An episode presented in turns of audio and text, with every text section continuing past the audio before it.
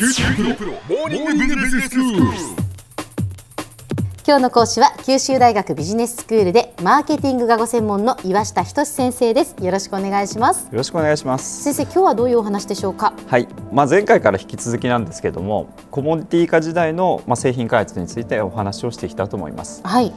で、まあ、消費者の心をつかむ製品開発のまあ新たな手法として、うんブレイクアウェイブランド戦略ですとか、まあ、隙間市場を狙ったり、あるいは競合他社を活用する、まあ、こういったことについてあの話を進めてきたと思います。はい。で、あの今日はですね、非顧客を狙った商品開発について話を進めたいと思います。はい。非顧客っていうことはお客さんではないっていうことですか？おっしゃる通りです。通常のお客さん以外のお客さんに、まあ、標準したマーケティング戦略が当てはまりますで、まあ、コモディティ化市場においては、うん。まあ、通常のお客さんというのは、まあ、他社との奪い合いになるわけですよね。そうですね、まあ、コモディティ化っていわゆるその一般化した商品っていうことですよね、はい。そのまあ、シャンプーであるとかその洗剤であるとかそういうものですよね。ええ。ですね、まあ、そういう時には奪い合いになりますのでえーこれまでえー誰も目を向けていないお客さんに目を向けるのが非顧客ということになります。うん。えまあ、例えばの例で、まあ、サーモス社のステンレス製魔法瓶を例に挙げて説明したいと思います。はい。えサーモスはですね実は40年前に割れやすかったガラス製を超える商品として高真空断熱ステンレス製魔法瓶を初めてか開発しています。ええ。えしかしながら象印といったさまざ、まな競合が優れた製品を、まあ、次々に導入したわけですね、うんでそれによってえ競争が激化していきました。はい。まあ、それに対抗するためにサーモスはスポーツボトルと保冷機能を備えた魔法瓶を新たに開発したんです。うん。え今ではよく見かけられていますがえワンタッチで開いてボトルの口から直接飲むスタイル熱い飲み物だけじゃなくて保冷もできる水筒なんですうよん。さまざまな場面で飲める、まあ、こういったシチュエーションをアピールした結果、まあ、従来のお客さんがファミリーだったわけです。はいそれだけではなくて実はビジネスパーソン、まあ、ここが非顧客ということになります。で彼らを取り込んだわけですね。なるほど。えまあ、この非顧客についてなんですが、まあ、サーモス以外でも、まあ、相模屋食料という、まあ、豆腐の、まあ、商品開発を例にとって、まあ、さらに詳しく見ていきたいと思います。はい。え豆腐というこの商品の、まあ、購買の特性ですけども、まあ、料理する人が通常買って、うん。まあ、家族単位で消費する食品、まあ、これの典型ですよね。えええですので男性とか若い女性が一人であんまり買うことは、えーないですよね。え。まあそうですね。でこの点に着目した同社は個食、まあ、個の食ですね。ええ。という非顧客をターゲットとしたわけです。あつまり一人で買うという人をターゲットにして商品を開発したってことですか？そうです。ええ。で、まあ具体的な例を出しますと、はい。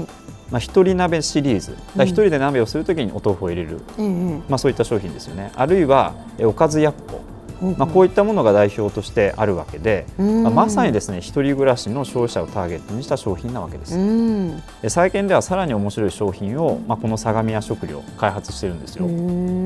機動戦士ガンダムのキャラクターを模したザク豆腐、まあこれは そうです。あのザクですか？そうです。あのおザクの形をしているですねパッケージがですね。でそこにあのおお豆腐を流し込んでいる。まあこういった商品です。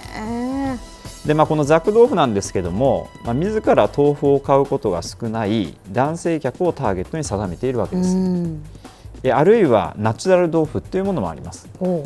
でこれはですね、まあ、20代30代前半の女性を、えまあ、主なターゲットとして、まあ、東京ガールズコレクションなんかで、まあ、人気を博した商品なんです。ナチュラル豆腐っていうのはどういうものなんですか、まあ、これはですね脂肪分ですか、まあ、それをちょっと除いてあげてヘルシーに要するに食べられるっていう、まあ、そういった商品です。それで若い女性がやっぱり食べたいっていうことだったわけですね。はい、で、まあ、さらにおしゃれなパッケージなんかにもしています。うん、え他にもですねえカルビーのフルーツグラノーラの小袋をセットにしたえ朝食向けの豆腐グラノーラ、まあ、こういった商品も開発してるんですよ。うん、こちらは、まあ、朝食っていうシーンでですねお豆腐を食べる、まあ、そういった演出をしているわけです。はい、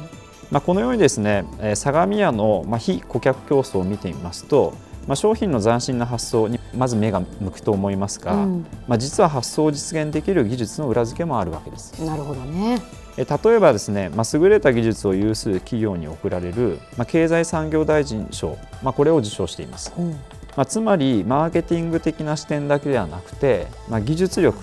まあ、このバランスまでがよく取られているわけです。うん、では、まあ、優れたマーケティングと、まあ、技術力、まあ、これがあれば非顧客競争は、えー、成功するのでしょうか、うん、非顧客市場を作るには発売時だけではなくて発売後もブランドとして、まあ、育成する、まあ、こういった努力が必要です。はい。まあ、話が前後しますがサーモスの例で、まあ、説明をちょっと加えたいと思います、うん、まあ、サーモスなんですけども、まあ、従来は家族で、まあ、移動するアウトドアユーザー、まあ、これに着目してきたわけです、うん、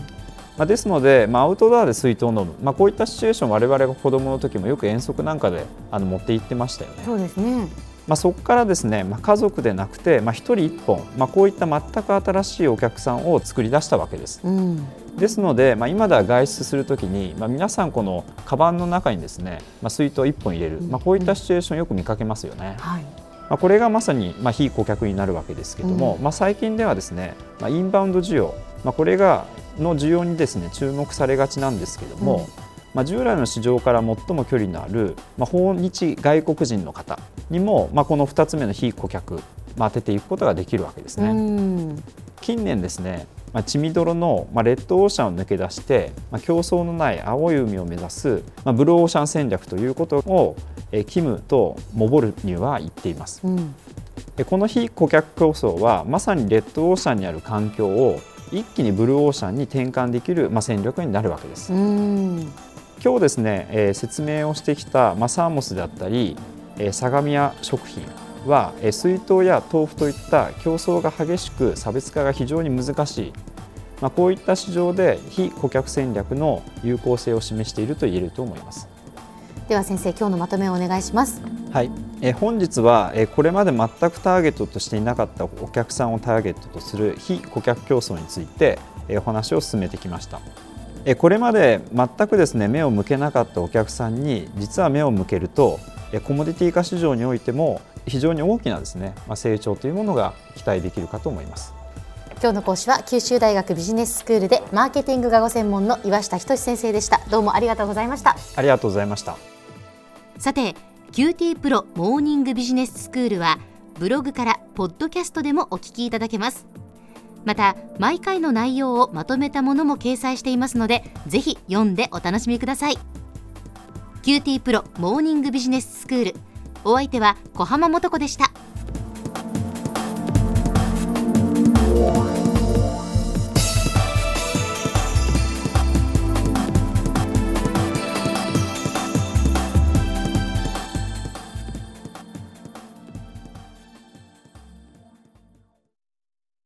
QTPROは通信ネットワーク、セキュリティ、クラウドなど QT ネットがお届けする ICT サービスです。